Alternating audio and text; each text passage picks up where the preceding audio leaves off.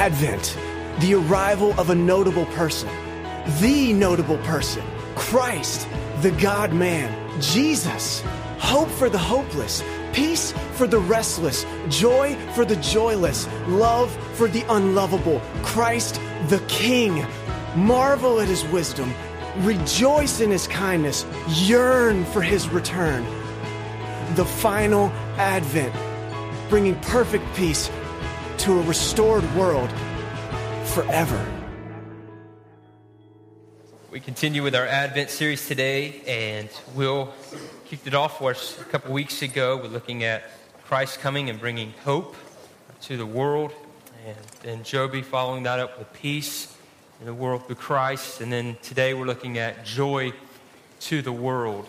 And I am so, so excited uh, that we have this series that we can be once again reminded of Christ coming. You know, I love Christmas. Anybody in here just love Christmas? Let me see your hand. I mean, you just love Christmas. Me too.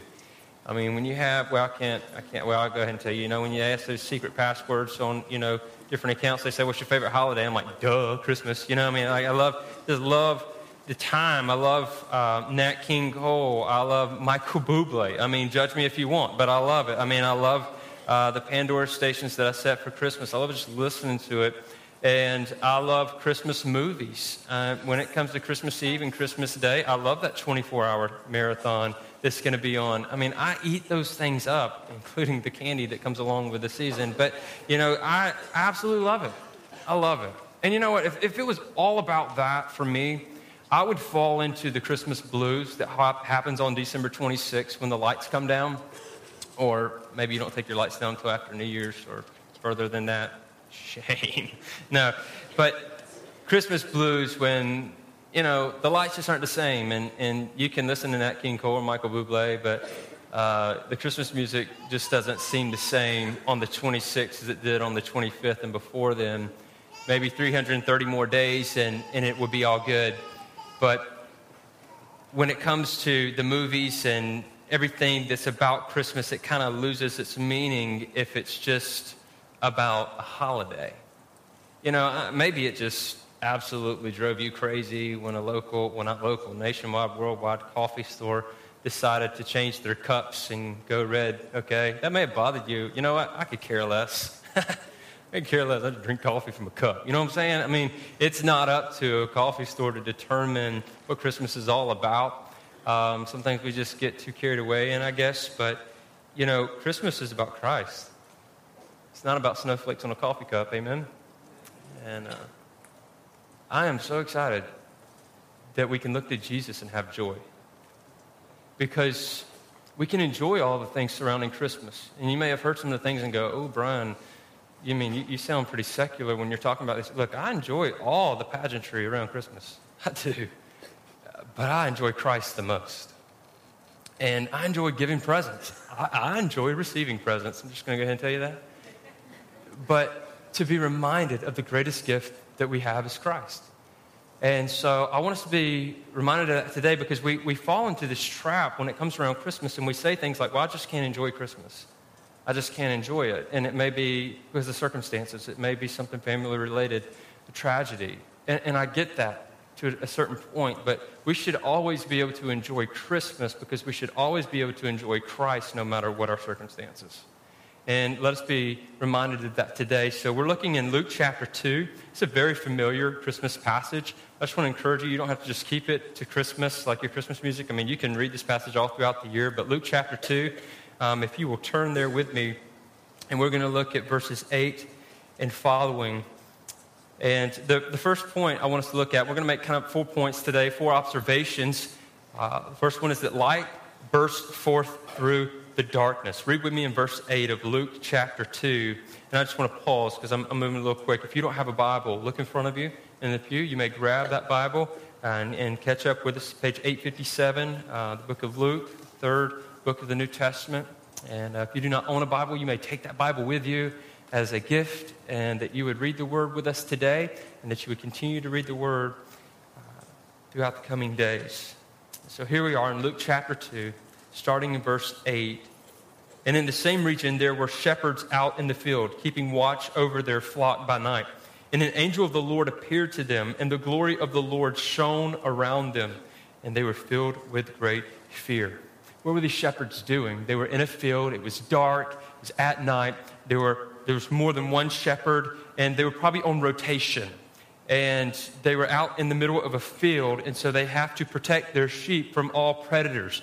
And this could be wild animals, uh, it could also be thieves who would want to come and take of their sheep, okay, because that would mean money in their pocket. So they're keeping watch. They're hanging out that night. The, look, shepherds, we kind of paint a pretty picture of them, and, and I'm going to read a quote in just a minute about that, but we paint a pretty picture of them, but really they weren't very popular. Um, one, they, they smelled like sheep okay? They smelled like outside play, okay, all the time. And they were off to themselves many times because they were looking after their sheep. And this was no different on this night. It was dark all around them. They're probably rotating on shifts, and all of a sudden, something happens. Something glorious happens. Light comes into the darkness. Let me tell you about these shepherds because it's quite significant that we see God coming to shepherds. This is what Robert H. Stein, New Testament scholar, says. He says, one should not romanticize the occupation of shepherds. In general, shepherds were dishonest and unclean according to the standards of the law. They represent the outcasts and sinners for whom Jesus came. Such outcasts were the first recipients of the good news. So he didn't go to the palace, he didn't go to the kings. I mean, we're going to see next week what a what a king wanted to do to Jesus early on, an earthly king. But no, he goes to shepherds. He goes to the outcast. He goes to the smelly ones. He goes to ones people don't want to hang out with. And isn't it appropriate, too, that they're going to be informed about Jesus, who is the good shepherd? And here we have these shepherds who aren't good. They're not, they're not good in their hearts. Okay? We don't see anything. We're not made aware of anything in them that waiting, that's waiting for God to come. They're not sitting there having a prayer meeting and thinking, Come, God, bring an angel, bring your presence all around us, light up this darkness. We're waiting on you so that as soon as the angel shows up, they'll be like, Hey, we've been praying, we've been waiting on you. No, as soon as that angel comes and God's presence is around them, they're fearful. They have great fear. And this is the response to the glory of the Lord. Get this you may not fear God. You, not, you may not even believe that God exists. But I am a firm believer in God's word, and God's word points to us and shows us that everyone will fear his name. Everyone will bend the knee to him and confess that he is Lord. And these shepherds at this moment are fearful because why? I mean, it was dark. They were cool with their shift. Everything was going well. And God interrupts the darkness with his glorious light. What a beautiful picture for us. So let's make the application early today. The light of knowledge bursts through into our darkened hearts. Like the shepherds who are sitting in the darkness, we are sitting in the dark. We have darkened hearts towards God. Hearts that are not on fire for God, hearts that have no illumination for who God is. We may hear other people speak of who God is, we may read books, but until the light of knowledge comes into our hearts, there is no response back to God. See, it is God who brings forth the light into darkness. That's how it always works. That ha- that's how it has to work. We see this in 2 Corinthians chapter 4 verse 6. For God, who said, Let light shine out of darkness, for he said that in the very beginning, has shone in our hearts to give the light of knowledge of the glory of God in the face of Jesus Christ. See, you can hear about Jesus. You can come to church, but what we trust is that this light of knowledge coming from God will illuminate your heart so that when you hear this good news, there is a response, there is a repentance. This is all throughout God's word. God brings light into the darkness. And why is there darkness? Well, of course, physical darkness, because that's how God created the night and the day. But what I'm talking about spiritually, why is there darkness in man's heart? Because we see it from the very beginning.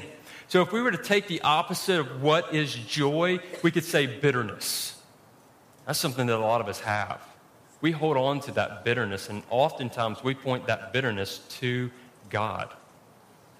And should we be surprised that we have that attitude? Because in the very beginning, there at the tree, when God says, don't eat of this tree, basically grabbing that fruit and eating of it, which is what Adam and Eve did, it's an attitude towards God. And here's the attitude How dare you? How dare you hold something back from me that I think is good? You see that? As soon as you reach out to take that fruit, you become the center of your world. And there's bitterness. As soon as they ate that fruit, they realized they were naked. And man is, is naked. He does not like to be exposed. We don't like true testimony time where we expose the true darkness in our lives. But sin produces this darkness and this separation from God. And these shepherds are no different. And here God comes to them. He, he, sends an angel, could have been Gabriel. We don't know. We didn't get the name. But there's an angel. They're fearful of him, just like everybody else is fearful when they see angels. So what do we what do we learn about that, about angels in the Bible? They're bad dudes, okay? Like big dudes, all right? Not the little small, little cute angels, okay? Maybe you bought somebody that for a present. I'm sorry, all right? But they're serious. And they're all about giving glory to God. They're warriors. These men, just shepherds. They're not looking for a light, but light comes upon them. And we'll read later in, in, John chapter 8, verse 12, that Jesus is the light of the world. And again, Jesus spoke to them, saying, I am the light of the world. Whoever follows me will not walk in darkness, but will have the light of life. Does that not apply to this text that here these men are in physical darkness and now there is light around them and that light is going to drive them to Jesus, who is the light of the world? This is where true joy comes from. The second observation that we see is there is good news of great joy. So God didn't just come and have his presence around them just to scare them. It's not what God's all about, just scaring people with his holiness. No, he is informing them of good news, which will bring great joy. So this fear can turn into joy. And again, the angel said to them, this is verse 10 Fear not, for behold, I bring you good news of great joy that will be for all the people. I just pause right there for a second. When they hear this for all the people, boy, don't you know that was good news to shepherds. Because they weren't religious men they weren't the guys walking in the streets that everybody looked to and said, Man, if anybody is going to be in heaven, it's that guy. No. Probably the opposite was said about them. And all of a sudden they hear this news that it's for all people. And they go, Hey, we fit into that category. We have hope. Maybe you're here today and there's something that you have going on in your life or that you've done in your life, and you're thinking, there's no way that a holy God would want to have anything to do with me. Oh, yeah? He wanted to have something to do with some shepherds. All people. You fit into that category, understanding that you're no different. It's not that you can't be loved by God, there is hope in the gospel. Verse 11 For unto you is born this day in the city of David a Savior, who is Christ the Lord. And this will be a sign for you, and you will find a baby wrapped in swaddling clothes and lying in a manger. And suddenly there was with the angel a multitude of heavenly hosts praising God and saying, Glory to God in the highest, and on earth peace among those with whom he is pleased. I mean, this is setting up like a great movie, right? I mean, it's just building, it's building, it's building. I mean, all of a sudden it's one angel, and now there's multiple angels all around. But the best is yet to come, and it's going to happen in the least expected time in this little manger. But here, their fear is being turned to joy, and for all people. It's good news for outcast shepherds. It's good news for all of us who are considered outcasts because we have sin in our lives and that God still wants to have something to do with us, and yet He can do something about it. I want to take a moment right here when we're talking about joy. A lot of times I would kind of pause and say, let me explain the difference between happiness and joy. Because, you know, happiness seems to be an emotion, a thrill, uh, it's temporary, but I heard a really good um, podcast this week, Randy Alcorn, he was speaking on this that really, when you look in the Bible, uh, you don't really see a difference between happiness and joy. A lot of times they're interchangeable. And that was enlightening for me because a lot of times I want to say, hey, don't seek after happiness, seek after joy. but the downside of that, when we, when we tell people the difference between happiness and joy, they look at joy as something that's not really enjoyable. But no, it is. Man, it'll put a smile on your face. It'll warm your heart. And it'll guide your steps. So I'm not going to try to determine the difference between uh, happiness and joy today, but let's just be clear that you want true happiness and true joy, it's only found in Christ.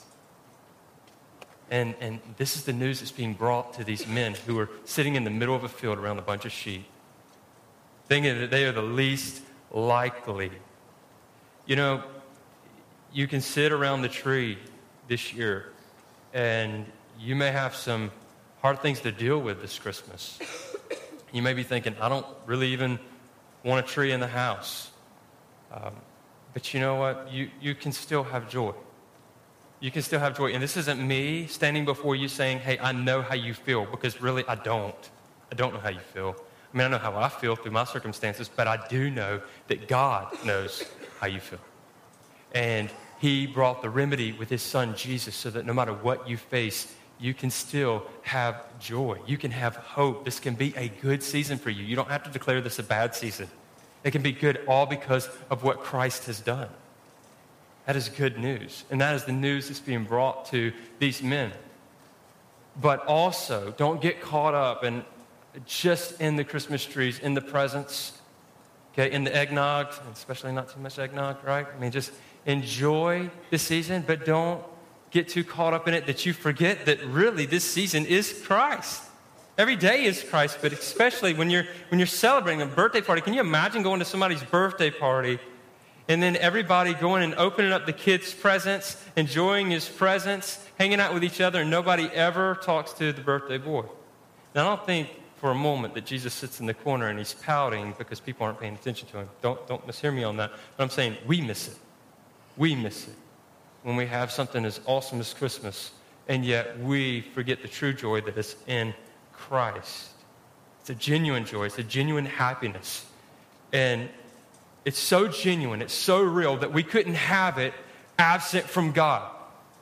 That we see in Galatians chapter 5 that God sends the Holy Spirit to live inside of the followers of Jesus. So if you're a follower of Jesus today, the Holy Spirit lives in you. If that's not a picture of God's grace, I don't know what is. That we were once enemies, and now He comes to live inside of us. And part of the fruit of the Spirit is joy.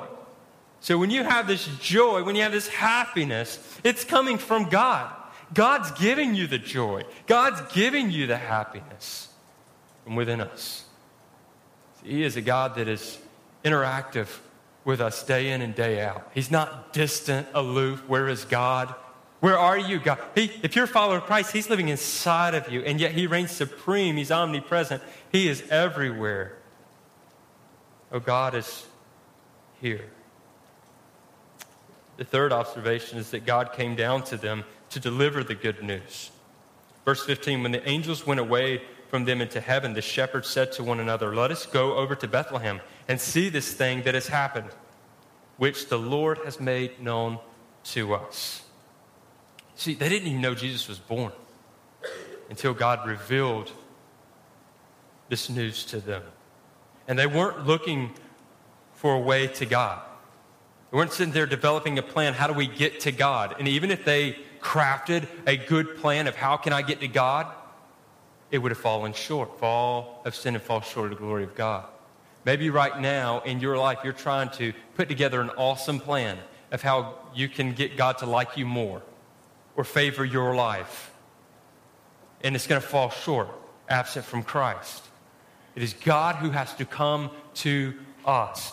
God initiated bringing Jesus into this world. This was his plan before the foundations. If you want to take a look in Ephesians chapter 1 and just read through that, you'll see this was a plan from the very beginning. God didn't have to step back and punt in the garden because man messed up. No, Man messed up, but God had a plan all throughout that this day was coming. He comes to these men, just like He comes to us, and He reveals this good news. You see, because we have no way to get to Him, so He comes to us. How, how does he come to us? He comes to us as we preach the word and you hear this and your heart lights up. I've heard people say, well, how do I know if God's speaking to me if God's drawing me? I don't know if I can be saved, if God's sovereign? You know what? It's, it's not for you to figure out how God is sovereign in all of his mighty ways, but that you hear the good news. And does your heart light up when you hear the gospel? When you hear about Jesus, right now you're hearing this and you're going, hey, okay, Christ, He brings true joy. I don't have Christ. How do I get Christ? That, that's where you are. And it's us looking to Him, trusting in His word, which He has left for us. And He brought a word to them as they're sitting in the field. Because these men, just going to tell you, they didn't have the New Testament to go by. It was being written, it was happening in their day. The fourth thing that we see the good news of great joy draws them to worship. They needed God to come and inform them, and then they go. We see obedience. That's how it works. How do you know you've been drawn by God? You obey, you follow. You follow. These men, they, they followed. Verse 16, and they went with haste and found Mary and Joseph and the baby lying in a manger. And when they saw it, they made known the saying that had been told them concerning this child. And all who heard it wondered at what the shepherds told them. But Mary treasured up all these things, pondering them in her heart. And the shepherds returned, glorifying and praising God for all that they had heard and seen as it had been told them.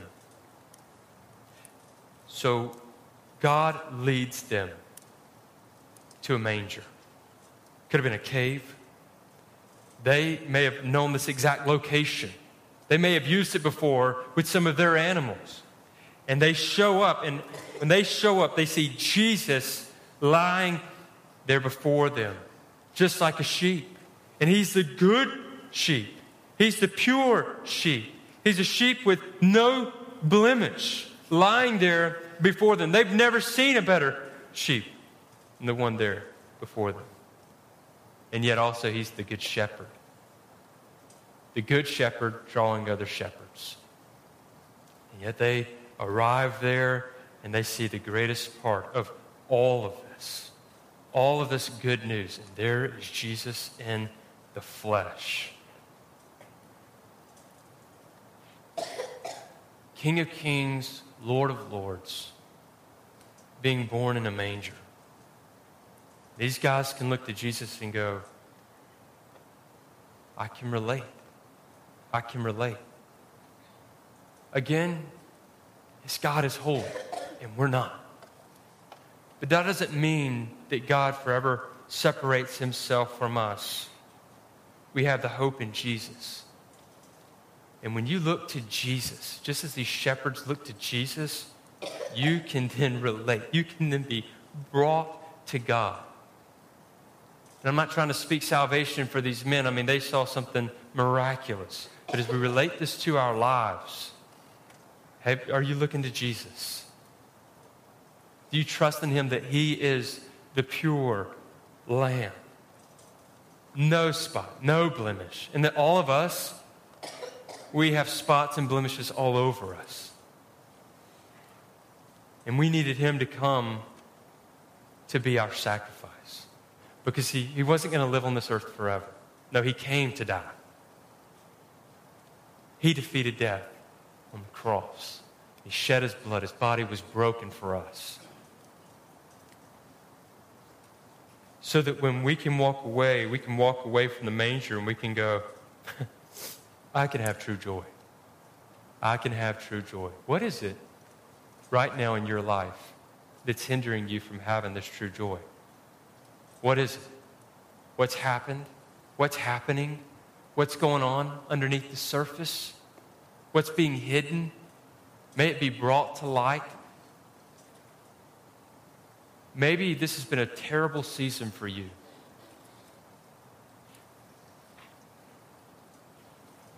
You know, we don't always feel like serving God, do we? Do we? Maybe you do.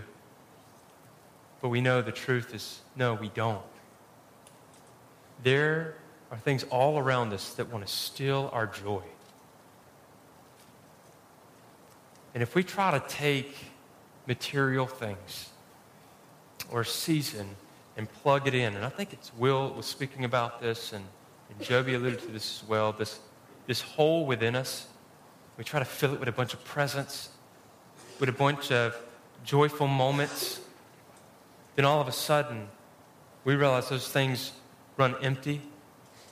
They get old. I was just talking to somebody this week. We were just talking about new vehicles, how cool a new vehicle is. But you know what? A new vehicle doesn't stay new very long. All of a sudden, you drive it for a little bit and you go, man, I need something new. And so goes our life. But with Christ, every day is new. Every day is good. Every day has hope. Every day you can have peace. Every day you can have joy. And listen to Spurgeon, who's a great Baptist, by the way. This is what he said. He said, When the heart is full of joy, it always allows its joy to escape. It is like the fountain in the marketplace. Whenever it is full, it runs away in streams. And so soon as it ceases to overflow, you may be quite sure that it has ceased to be full. The only full heart is the overflowing heart. And these men left the manger with hearts overflowing with joy. What a privilege that they were able to see God in the flesh, that God invited them in. Hey, I want to show you something. Come here, shepherds. I want you to see something. The most unlikely of candidates invited to have a front row seat right there. I think we can all relate to that today. So let's just deal with Christmas for a moment because I believe it's important. I don't think it ever needs to be just a stereotype, stereotypical, and just move on. Really, will this Christmas be special for you? You. Notice I didn't say you and your family, for you. That you look to Jesus. Do you have this joy in Christ? And if you don't, do you find yourself today sitting in your seat wanting this joy? That you hear this good news and, and you are drawn to this good news, and just like the shepherds, as they had this light around them and they were drawn to the manger, you're drawn to this good news today.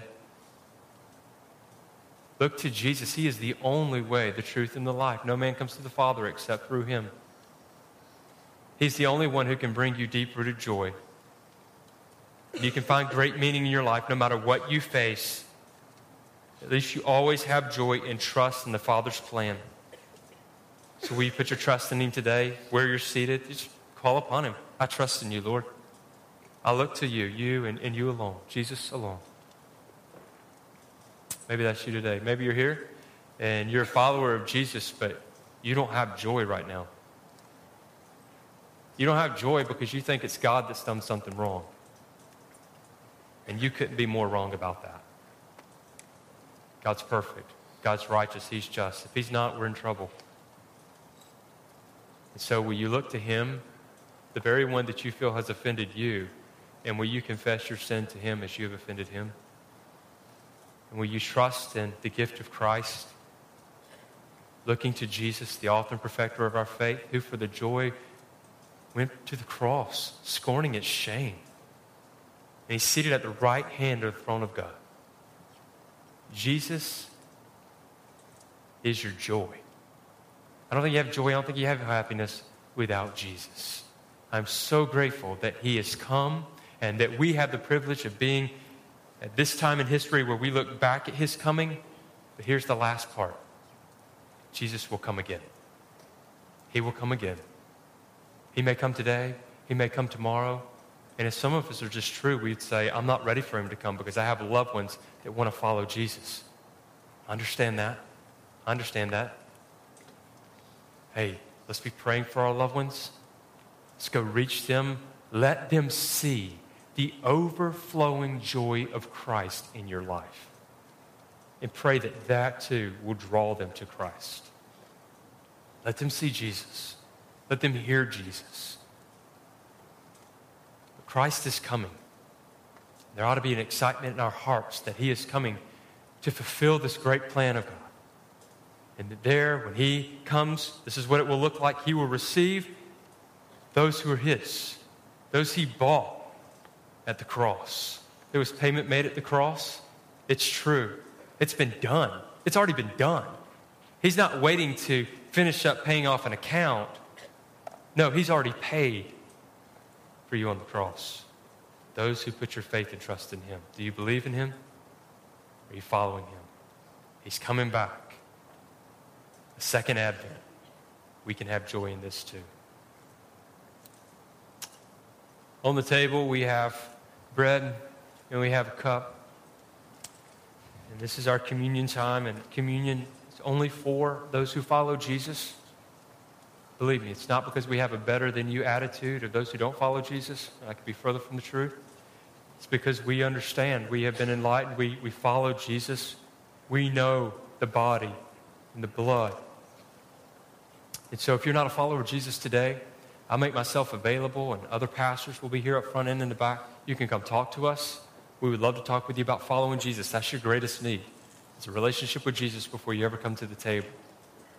If you are a follower of Jesus today, uh, I invite you to come. You know, when we examine our hearts, sometimes we hold on to things and we think, I can't go receive communion because of things I've done. It's not the things you've done, because believe me, if it's the things we've done, guess what? None of us are coming up here. But it's because of what Christ has done. The examination is, is there something that you're holding on to right now, stubbornly, that you're just not going to let go, that would lead you to just come flippantly dip a piece of bread in a cup and then move on and not have any change. I believe anytime we come to the table, it should generate change in our lives. Not that there's salvific purposes in this, but it reminds us of what Christ has done. So, church, as we enter into a time of examination, just lay down any unconfessed sin. Take this opportunity. What a great moment to do this. And reflect upon the joy that is in Christ and Christ alone and you come to receive communion as the Lord so leads you. If you don't feel led to take communion today, by all means, you, you stay seated where you are. You shouldn't be concerned with what other people think, but what the one who created you thinks. Look to him. Let him work on your heart at this time. Let us pray. Father, thank you for communion. We thank you for this message, Lord, joy in Christ. May we carry this with us. May we often reflect how you came and revealed your glory to these shepherds, led them straight to the manger. We thank you how you work in our lives, how you reveal to us knowledge of who you are, that we can have true repentance, and that we can look to Jesus and follow Jesus and have an overflowing joy that's abundant. Father, thank you for this Christmas season. May we, as followers of Christ, have the greatest joy and most to celebrate. We ask your blessings on this, this table, this bread, as we remember Jesus' body beaten, a perfect body that took upon our sins. I trust fully that Jesus paid for every last sin of mine on the cross. He who knew no sin became sin for me. Thank you, Father, for that gift which we are so undeserving of. As we pick up that bread and we hold it in our hands, may we be reminded that you sent your Son to this earth to bring us salvation, to bring us great joy. And when we dip into the cup, may we remember the blood that was shed for us, the only blood that could cleanse us from all of our sin. What great joy we can have as we come to the table. Lord, bless this meal we receive. It's all because of Jesus. Amen.